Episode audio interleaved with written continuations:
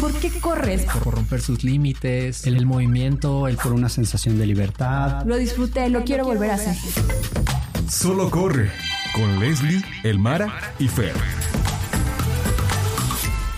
Este episodio de su podcast Solo Corre está dedicado a todos los corredores poco convencionales, aventureros, que buscan vivir la experiencia del running de una manera diferente y bastante épica. Yo soy Les y estoy aquí con Mara. Hola, queridos runners. Y el día de hoy tenemos de vuelta a nuestro pequeño gran niño Fer. El Golden Boy. Que estuvo de aventurero en una carrera súper extrema de la cual les vamos a hacer partícipes el día de hoy. Entonces, bienvenido, Fer. Muchas gracias, qué feliz estar de vuelta y vivo, por lo menos. Sano y salvo, y creo que en una pieza, señora mamá de Fer, ¿eh? creo que sí llegó entero. Todavía trae un poco de tierra en... Arena en los oídos. En los oídos. Pero afortunadamente volvió y lo logró. Y antes de entender de dónde volvió y qué fue lo que hizo, me gustaría preguntarte, Fer, ¿Dónde estabas la semana pasada? Bueno, pues la semana pasada nos fuimos a Chile. Eh, quisiera decir como un punto en especial, pero en específico, pero estuvimos recorriendo ahí gran parte del desierto de Atacama, que es, no sé, inmenso. Había estado en lugares que no había nada, pero nunca en lugares que no había nada por tanto. O sea, eran días, días de no ver ni una ciudad, incluso sin agua ni nada. Estuvo, fue una experiencia surreal.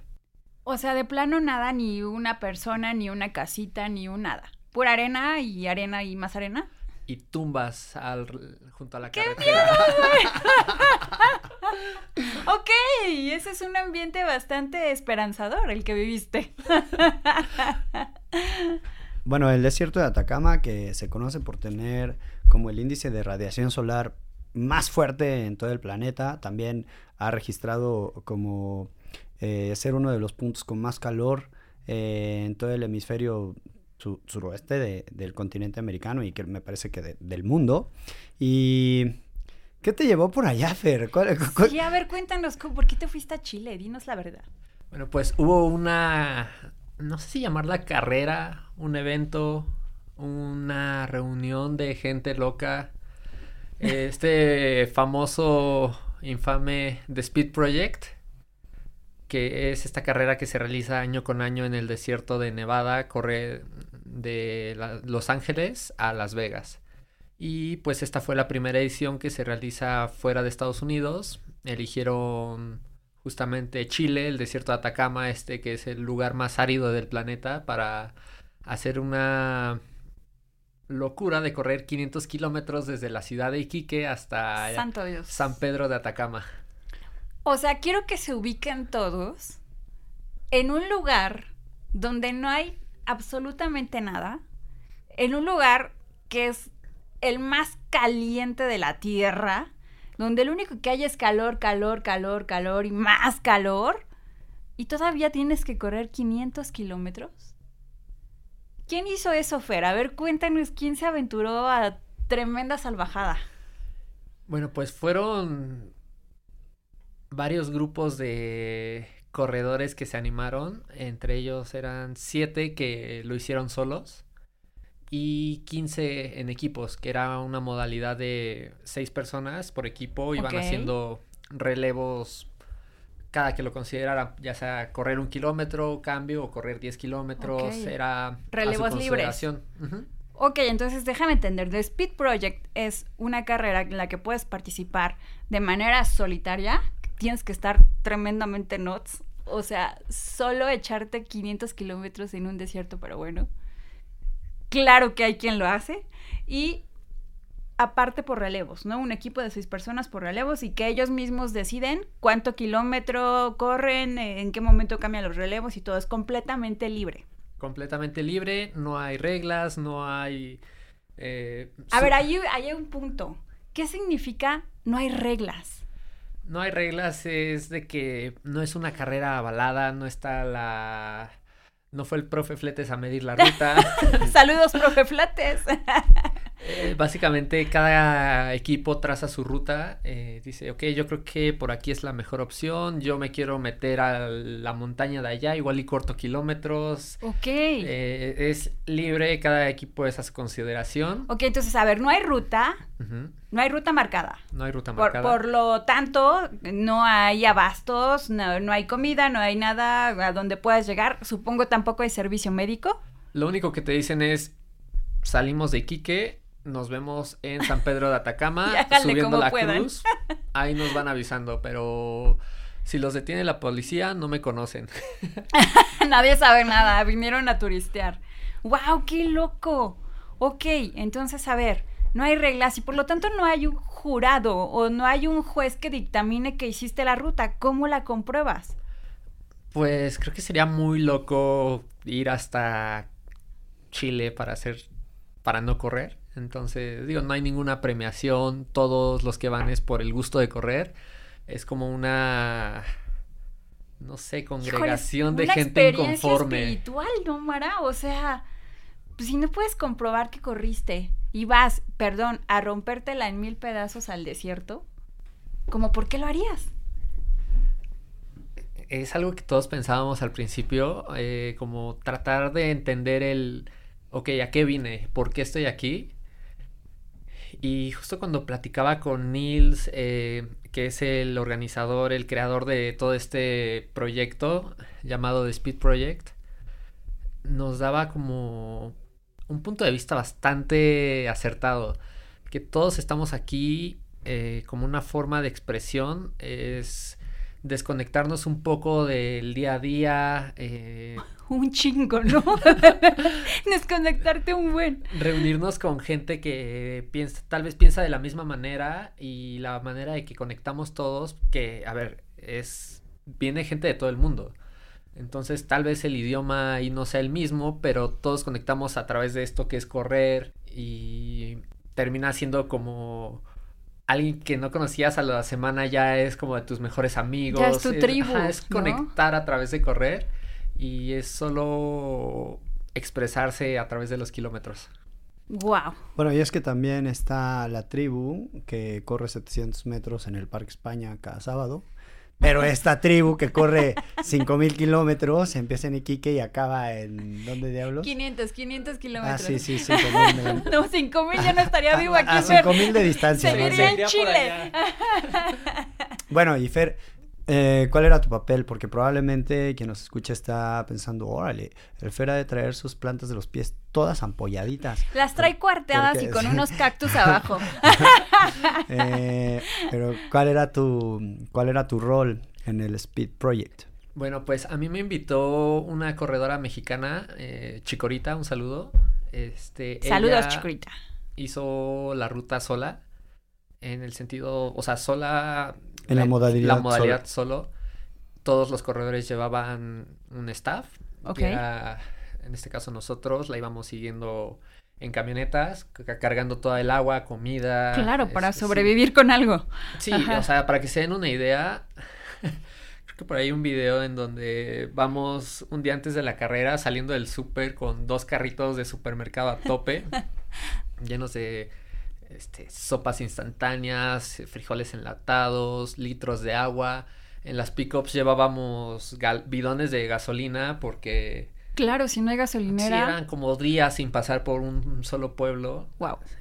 y hieleras. No, no, no, era una locura. Eran dos camionetas que estaban atascadísimas solo para sobrevivir esos Sí, comida, agua días. y... Oye, y a ver, o sea, si llevaron dos, dos carritos de súper, ¿qué comes en el desierto donde no tienes absolutamente nada? O sea, ¿tuvieron dónde calentar agua para hacer la sopa instantánea? ¿Cómo le hicieron? En el cofre del carro. la dejaron así en el desierto, el para que hubiera. Sí, justo había eh, otra corredora mexicana, esta Sophie Kim, un saludo Sophie, que en una de sus historias subió de que, ay, estamos a 44 grados, quiero hacer la prueba de echar un huevo Para ver si se asfalto, a ver si se cocina, sí. Ajá. Pero nosotros llevábamos estas estufitas de campamento Ok. y con unos tanques de gas que compramos en la ciudad antes de salir. Y pues ahí íbamos haciendo café, maruchans, este, todo Ajá. nada gourmet, pero sobrevivíamos. Lo más gourmet era ponerle a Valentina a mi maruchan. Oye, Hubo un día que sí le eché como papas a la maruchan para... Para cambalacharle. Sí, sí, sí.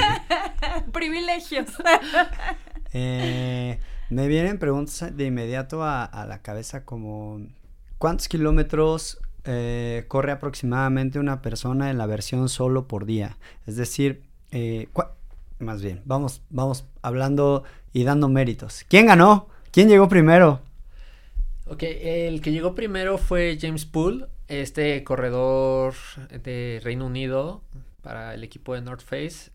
Fue una locura porque no supimos de él los primeros tres días. Wow. ¿Sigue Ok, vivo? Ok. Porque lo que hizo fue... eh, traía su ruta planeadísima y él es un corredor de trail. Entonces saliendo de la ciudad, Agarró, agarró puro cerro. Claro. Entonces es eh, los updates que iba dando la organización es, ok, este va Max, el francés en la punta, atrás va tal, luego va Chicorita, quién sabe qué. Y pues no sabemos dónde está James Poole. La última vez lo vimos metiéndose al cerro, a ver si le funciona su atajo, a ver si no. Y como a los al día 3, 4, Salió. ya conectó como muy adelante. Y fue el primero en llegar a la cruz de San Pedro de Atacama.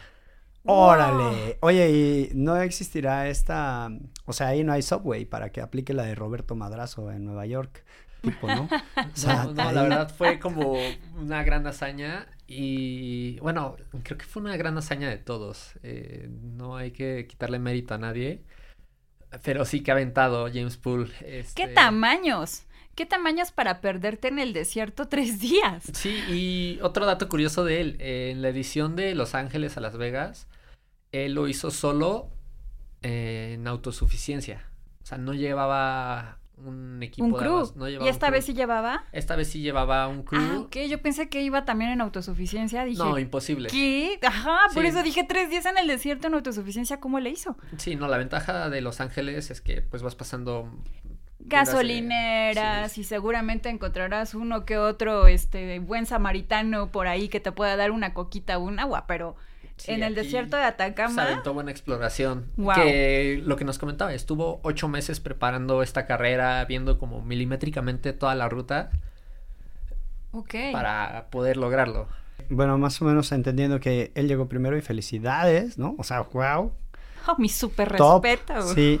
Eh, más o menos, ¿qué distancia tiene que hacer cada uno de los participantes por día? Esta carrera se lleva a cabo en cuántos días? En- para los corredores solo salen el lunes y tienen hasta el domingo para llegar. Ok. O sea, hablamos de ocho días. Sí, siete días más o menos. Y para los corredores en equipo salen el jueves e igual tienen hasta el domingo para llegar. Obviamente pues van a ritmos mucho más rápido por equipos, tienen más tiempo para descansar y corren seis veces menos distancia. Claro. Entonces la idea es que tanto los corredores en solo y los de equipo lleguen Su aprox límite es al el mismo domingo. momento para el cierre de meta, digamos. Ok. ¿Y cómo más o menos son los ritmos? ¿Cuántos kilómetros se avientan? ¿Qué prefieren empezar súper temprano cuando no hay sol? Cuando hay sol descansan, corren en la noche. Pues la largada fue en Iquique a las 4 de la mañana del lunes. Todos salían a la misma hora. Que eso es algo también divertido, que no te dan con mucha anticipación cuándo vas a salir. Solo es, ok, trata de llegar a Chile como en estos días. Nosotros te llamamos. Ajá, y te vamos avisando. Y ya de que una semana antes te empiezan a decir, ok, sales el lunes. Y pues es un promedio de 100 kilómetros eh, por día para los corredores en solo. Eh, hay quienes dicen, ok, voy a empezar más suave. Hay quienes salen como a ritmo normal y luego van bajando un poco la distancia. Cada quien lleva su estrategia. Pero sí es una locura porque a diferencia de las otras ediciones, en esta tenía bastante desnivel. Mm, para que se den una idea, es como subir a Iztaccíhuatl seis veces. Eh, Wow. eran 6000 metros positivos. Entonces, este, sí, casi todo estaba en las últimas etapas. La desventaja para nosotros es que llegábamos una semana antes a aclimatarnos a nivel del mar, porque de ahí salía en Iquique. Entonces perdíamos toda la ventaja que traemos de la Ciudad de México de vivir a 2400. ¡Sas! No te sirvió de nada. Sí, y para el día 4 que ya llegábamos como al punto más alto, a todos nos estaba pegando la altitud, aunque estábamos solo a 3500, que es poco menos que Desierto de los Leones. Pero entre el cansancio, el estar mal comidos, estar Mal desvelados, sí, es, es todo una odisea. Y también lo que me preguntabas de cómo duermes, cómo te administras. Pues los corredores, no sé, toman pequeñas siestas de 15, 20 minutos a lo largo del día y lo que nosotros hacíamos era, además de esas siestas, tipo 12 de la noche, dormíamos una siesta larga, digamos, de dos horas. Entonces era 12, paramos, cenamos, este, acomodamos todo, dormimos dos horas, tal vez tres, y le seguimos dando. Entonces era así, estar en friega todo, toda la semana. Y lo chistoso es que ya no sabíamos ni qué día era. O sea, se sintió todo como un día muy largo que decías, ay, a ver, el miércoles, ¿dónde estuvimos? No, no sé, la verdad no recuerdo nada del miércoles, tengo ese día perdido. ¿Hoy qué día es? Hoy es jueves, creo, ¿sí? No, no sé, y ya era, cada quien estaba perdido en su tiempo. Oye, pero a ver, e- e- ese tiempo que ustedes descansaban, o sea, Chicorita también descansaba en esos tiempos igual que ustedes o iba como diferente, o sea, ella iba como por su cuenta de descansos y el crew era otra cosa. Mm, Cuando Chicorita descansaba en las horas de comida, digamos, este, pues nosotros estábamos haciendo cosas. Ok. como preparando todo para que saliera otra Claro. vez, ta, ta, ta. Y la dormida larga, que Ujú. esta era de madrugada, esa sí dormíamos todos, esas dos horas.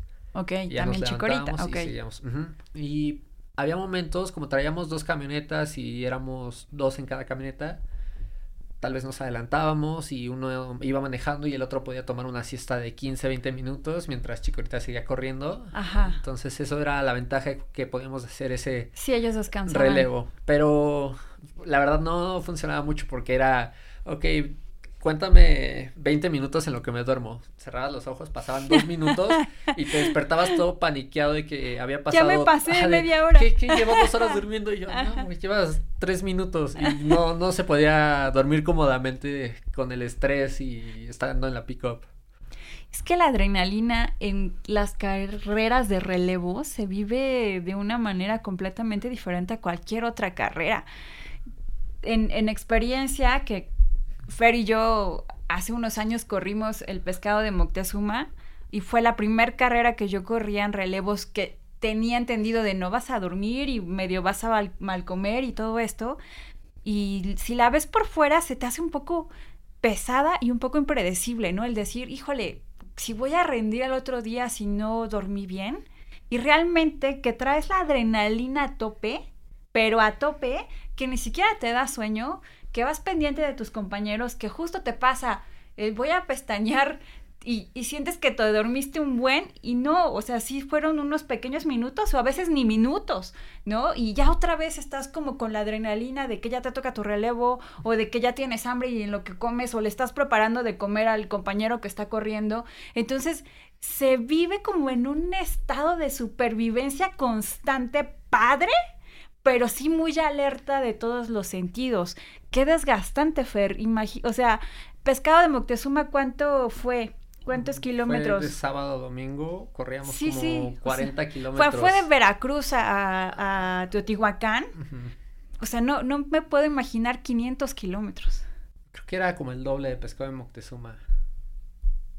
Porque recuerdo que ahí corríamos 40 kilómetros entre 6 y aquí los equipos de 6 corrían 80 kilómetros cada uno aprox. Wow. O sea, eran como dos pescados en Dos relevos. pescados. Y está súper pesado. Sí. Y ya para el día 4 o 5 era como veías al de al lado todo muerto, podrido. le decías, ya vete a dormir, descansa y yo manejo. Y, y te contestaba, no, descansa tú, así todo enojado de que oblígame, perro. En mood ya bestia de, todos. No, descansa tú. Me gustaría hacerte, bueno, to- tocar dos temas, mi querido Fer. El primero es tu papel. ¿Cuál era tu papel? O sea, entiendo que jugabas parte fundamental del staff de Chicorita Y este, digo, seguramente tienes tus propias experiencias de tu rol en, el proyecto. Y dos, me gustaría que platicaras un poco de la comunidad que conociste o bien ya conocías previamente y por eso caíste en el Speed Project, este, pero principalmente sobre las personas nuevas, porque pues, también es algo increíble que justamente genera este tipo de proyectos donde decíamos fuera del aire, ¿quién se anima? O sea, ¿qué se necesita para tomar la decisión de entrarle a un proyecto como este, en donde uno está en riesgo tu vida? O sea, primero, antes que cualquier si otra cosa. que te puedes quebrar en el desierto. sí, o sea, es probable que digas, este, mamá, voy a correr al desierto y who knows, igual y vuelvo. O sea, ¿sabes? Este, voy a ser amigo, lo voy a pasar bien. Primero saber si Fer le avisó a su mamá. igual y le dijo nada, voy a Chapultepec y regreso, le dijo. Llegó, todo, todo polvoroso, lleno de tierra. Un cactus en la cabeza. Este, sí, Fer, cuéntanos un poquito de tu experiencia en tu rol y otro sobre la comunidad que conociste en The Speed Project. Bueno, pues, o sea, creo que tomando el qué se necesita para ir, siento que es no pensarla mucho. Eh, creo que fue un factor muy importante. Te comentaba hace rato que James Poole, el británico, estuvo ocho meses planeando toda esta odisea. Ocho meses. Sí. Y ya nos, a mí me avisaron una semana antes. Muy bien, Fer. Hashtag, normal. hashtag normal. Muy bien, Fer. Sí, estaba viendo antes de entrar al aire el mensaje de WhatsApp. Me dice, oye, voy a ir a una carrera. Me dice Chicorita, voy a una carrera. ¿Jalas? Ni siquiera me dijo voy a Chile, voy a nada. Ni siquiera me dijo, te puedes morir. Yo dije, claro que jalo. este, ya como al día siguiente me, o sea, me dice, ok, este, déjame ver todos los detalles porque igual a mí me acaban de avisar. Estamos viendo la logística, eh, pero voy apartando como fecha del 16, 17. Y ok, va. Y al día siguiente, yo ese fin iba regresando de una cobertura, traía la cabeza en otro lado y me di cuenta de, oye, no me dijo a dónde es la carrera, no me dijo nada. Pero jale. Le escribo, oye, ¿y dónde es? Es en Chile. Y yo, ah, ok, va. ah, bueno. Ajá, y ya como unos días antes de volar, Ajá.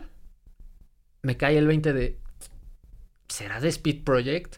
Porque, digo, no es que para Speed Project haya una convocatoria oficial o una página a la que puedas entrar e inscribirte, es como un secreto a voces. Entonces ya estaba este rumorcito de que había una intención de hacer The Speed Project en el desierto de Atacama y dije, ¿será? No, no creo, sí me hubiera avisado, que quién sabe qué. Ya le pregunto, oye, ¿y qué, cuántos días es? ¿Quién sabe qué? Y dice, ay, no sé, es que apenas estamos viendo lo de los vuelos y los hoteles, pero luego te aviso. Y ya me llega un link como con toda la información de la carrera y veo ahí el logo de, Speed Project. Y yo de, ay, madre mía. Corazón iluminado. Sí, qué, emoción. Y, justo entrando al papel que yo iba a tomar de, bueno, yo iba a grabar como toda la aventura del equipo Chicorita. Eh, para los que no saben, soy fotógrafo, videógrafo deportivo. Este, y hay algo muy interesante que pasa con The Speed Project. Tienen este lema que se llama, que dice no spectators, que es no hay espectadores. No significa que la carrera sea un secreto, sino a lo que se refiere es que si vas, tienes que participar de lleno. O sea, no es de, ay, solo vine a ver. Si vas, es estar en el equipo, estar dándose la madre cinco días, seis días de la semana, todo lo que tome, es eh, fomentar esta participación radical. Entonces, pasé de ser el, ay, vengo a fotografiar estilo Nat Geo de Chicorita se está muriendo y yo no le paso ni un Gatorade, nada más pongo la cámara. en lugar de eso fue como de, ok, eh, ahora vas a hacer full staff y si tienes tiempo, tomas una foto.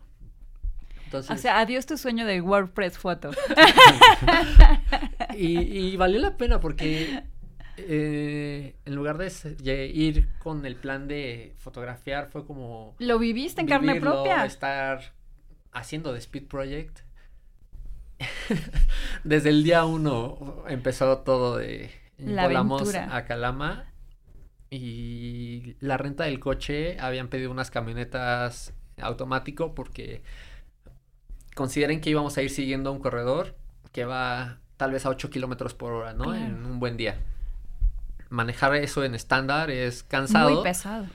Y llegamos y nos dice la señora, no, pues es que no hay automáticos. Y pues ya todos reservaron sus coches desde hace ocho meses, ustedes reservaron hace una semana. Par de locos Ajá, una semana. Están estas, tómanlas o déjanlas. O sea, y pues nos quedamos con dos camionetas ahí estándar. Y la queso. Ajá, y me dicen, ok, tú te llevas esta, Fer. Y yo, bueno, solo explíquenme cómo se le mueve esto porque yo nunca he manejado estándar. Eso sí es vivirlo. Pero tuve una semana para agarrarle la onda. Ya manejamos estándar, Fer. Ya, ya sé manejar estándar. muy ya, bien. Ya lo saco en subidas. Ya lo... Ya lo manejo a 8 kilómetros por hora. No, y es que el último día era a 8 en una carretera de pura subida, entonces era, ok, arranca, frena, métete el acotamiento, sácalo de la arena. Nos atascamos un día en la arena porque había como un camino de terracería que pues tomabas normal. Pero en eso esta Pau dice, no, pues como que yo lo tomo por acá. eh, tomó, así se metió un banco de arena que era la arena más fina que había visto. O sea, ni en Cancún está así de fina la arena. Estuvimos horas este, tratando de desatascarlo sin éxito. La camioneta no era 4x4, eran las 11 de la noche, no había nadie. Hay una foto de que estoy como tratando de excavar para desatorarla. así como loco. En modo topo y, y me tomé una foto todo empanizado. Y digo, por suerte ese día pasó después de unas horas un camión que nos vio, se paró y ya nos jaló. Pero si no hubiera sido por ese camión, yo creo que seguiríamos ahí atorados. Es que justo te iba a preguntar eso. O sea, porque si no llevas el seguimiento de absolutamente nada, si te atascas y no hubiera pasado ese camión, o sea, ¿qué procede? Sí, no, y es que además esto fue miércoles en la noche, jueves. Entonces los organizadores, Nils, todos ya estaban de regreso en Iquique como a 500, ki- no, como a 300 kilómetros porque iba a ser la salida de los equipos. Ajá. Entonces literal estábamos en medio de la nada y como, o sea, no pedir como que fueran por nosotros no era opción, ¿sabes? Ay, bendito camión. Sí, Le deben una a ese señor camionero. Sí, esa es como una de muchas cosas que pasan ahí en The Speed Project. Bueno, en este tono de la participación radical, activa, en la que todos se vuelven parte de Speed Project, porque obviamente pues todas las carreras a lo mejor vemos esta parte del corredor como el personaje, ¿no? Como el, eh, el actor principal, pero por lo que nos cuentas, creo que The Speed Project tiene muchísimos actores principales, no todos los que planean, a los, a los que se les ocurren este tipo de locuras, a los que les hacen caso a esos güeyes, este, a los, Siempre hay un rotito a para los- un descosido. a los que les hacen caso a esos otros güeyes para acompañarlos, como es el caso de Fer. Y bueno, A finalmente, los que jalan. ya que llegas a la meta, ya después de pasar todas esas, por decirlo de alguna manera, peripecias o experiencias de ruta, llegas a una meta. Cuéntanos, ¿cómo fue llegar a la meta? Ah, Suspira, qué bonito, Ah. qué bebé, qué bebé. Te voy a decir que la verdad como que la meta se vuelve insignificante ya después de cinco días.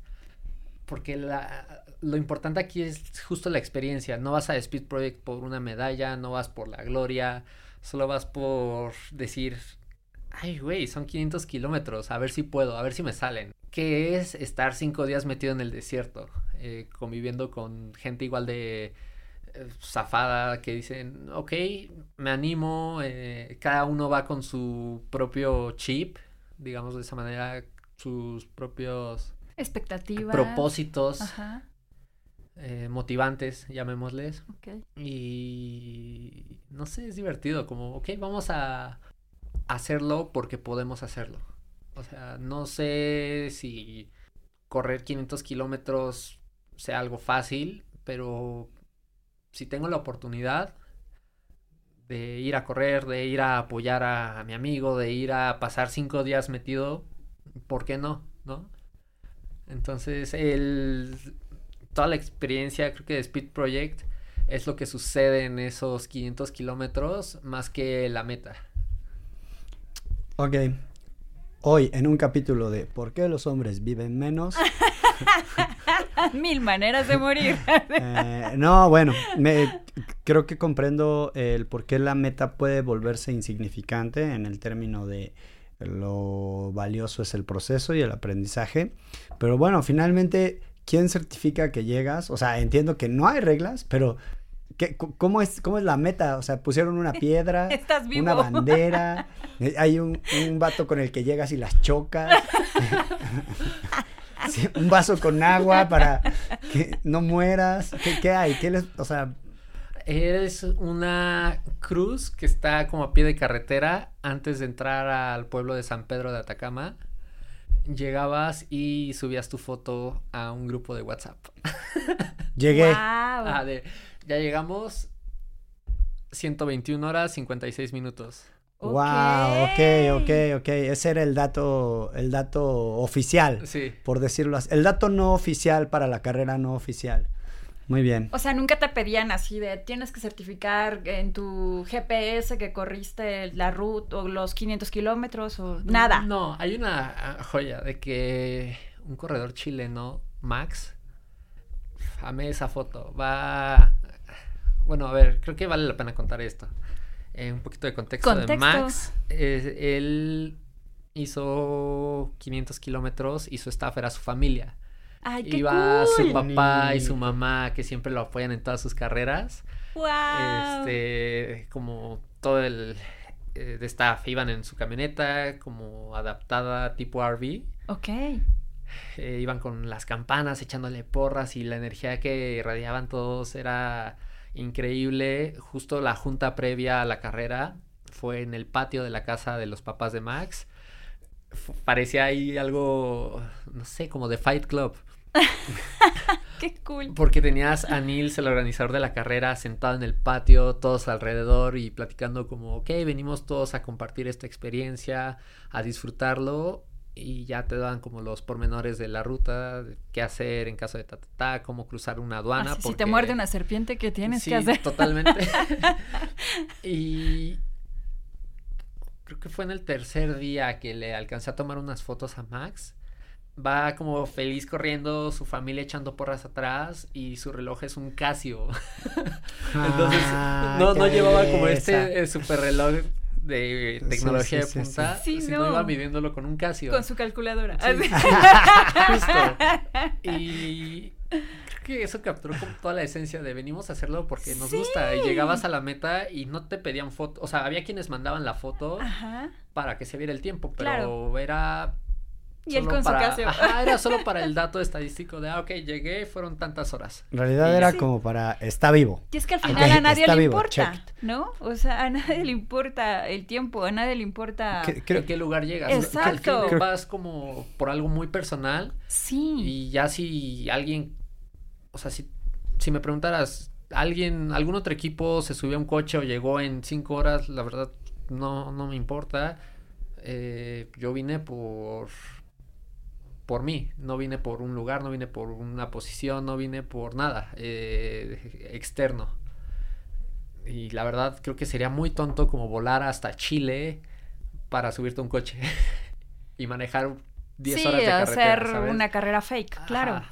Sí, que creo que eso justo habla muy bien de este tipo de tribus, ¿no?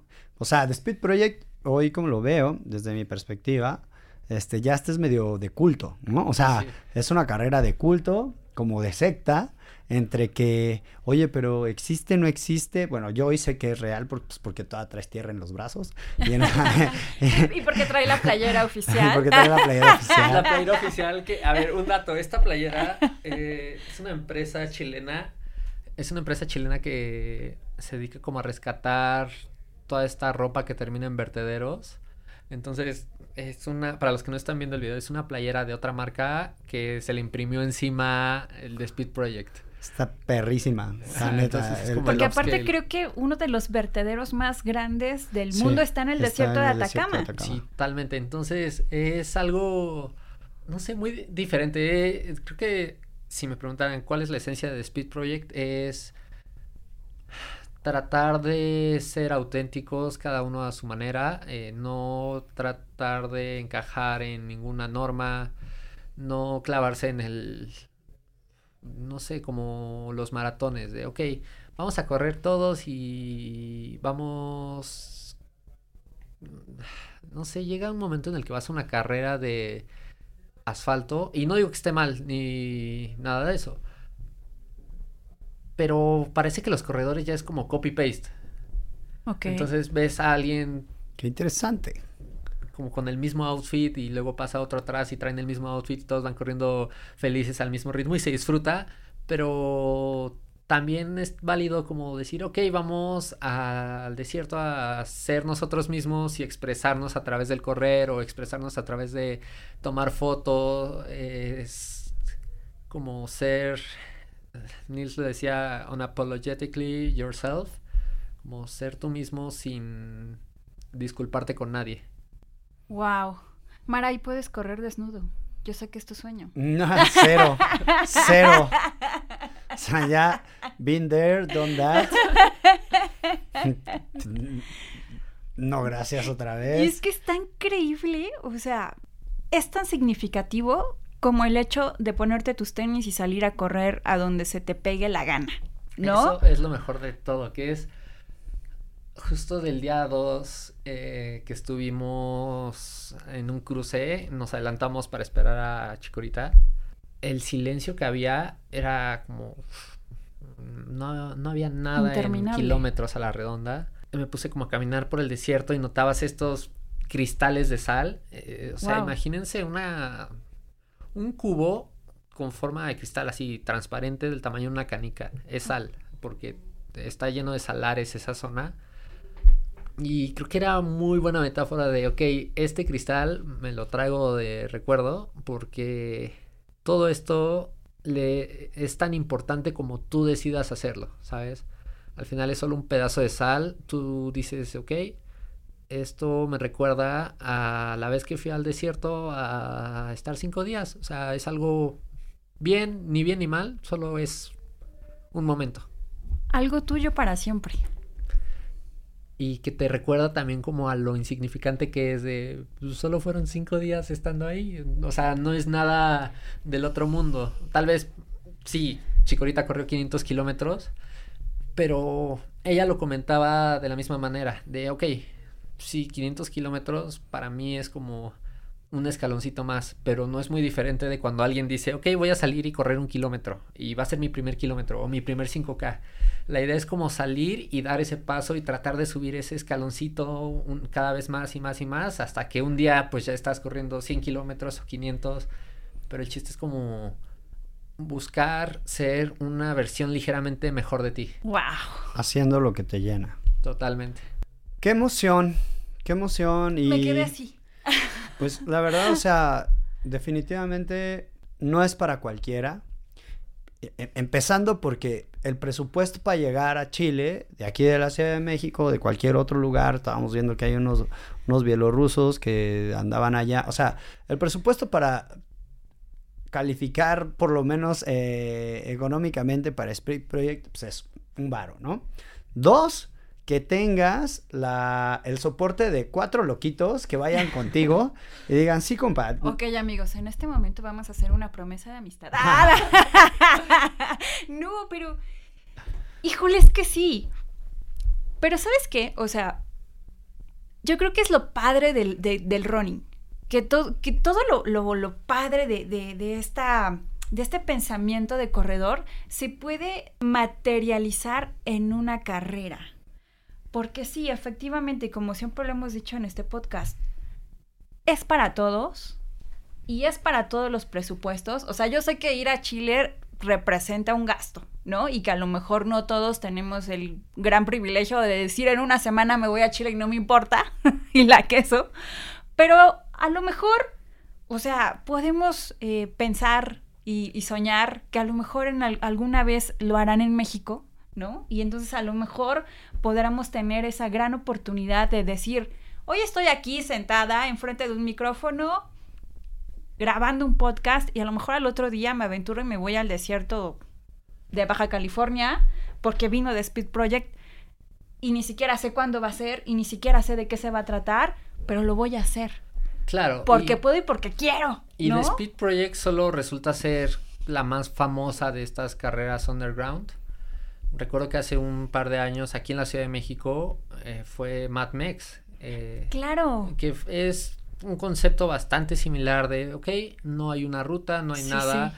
Este, nos vemos en Reforma el sábado a las 9 de la noche y ahí les damos como la bendición. Ajá, la bendición. Les damos las notas de, ok, mañana va a ser la carrera, vamos a salir de Cuemanco y hay que llegar a la Basílica. No, al...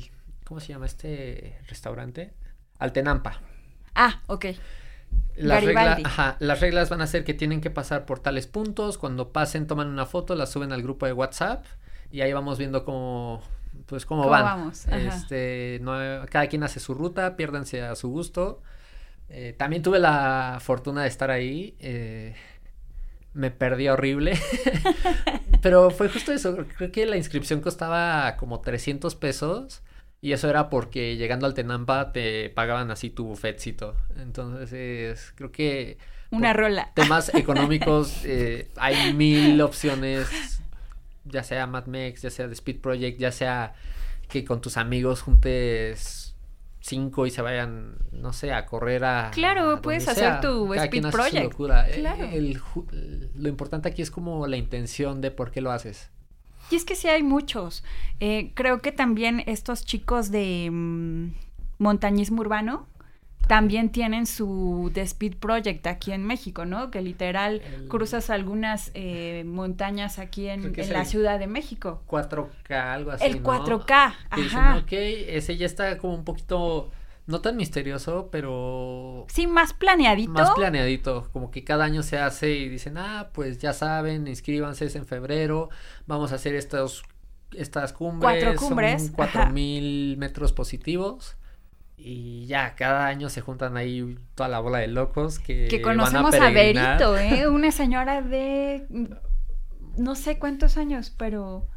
Pero es bien aventada. Pero más de 50 años. Sí. Y se hizo el 4K solita. o sea, dices, siempre va a haber un, un roto para un descosido de verdad. Y yo creo que es vivir la experiencia de correr en la máxima intensidad. O sea, The Speed Project puede ser una de las carreras icónicas, pero México no se queda atrás. Sí. A mí me gustaría eh, justo resaltar The Speed Project, pues tiene unos valores increíbles, ¿no? O sea, yo creo que lo primero es que es inspirador. Eh, el aspecto eh, que no requieres de ninguna asociación que te avale, no requieres de ninguna federación, no requieres de nada. Si quieres trazar tu propia ruta, inventarte tu propia carrera, solo necesitas a la gente igual de loca que tú para que te acompañe. Y si tú quieres hacerlo en solo, vas, ¿no? O sea, creo que es súper inspirador.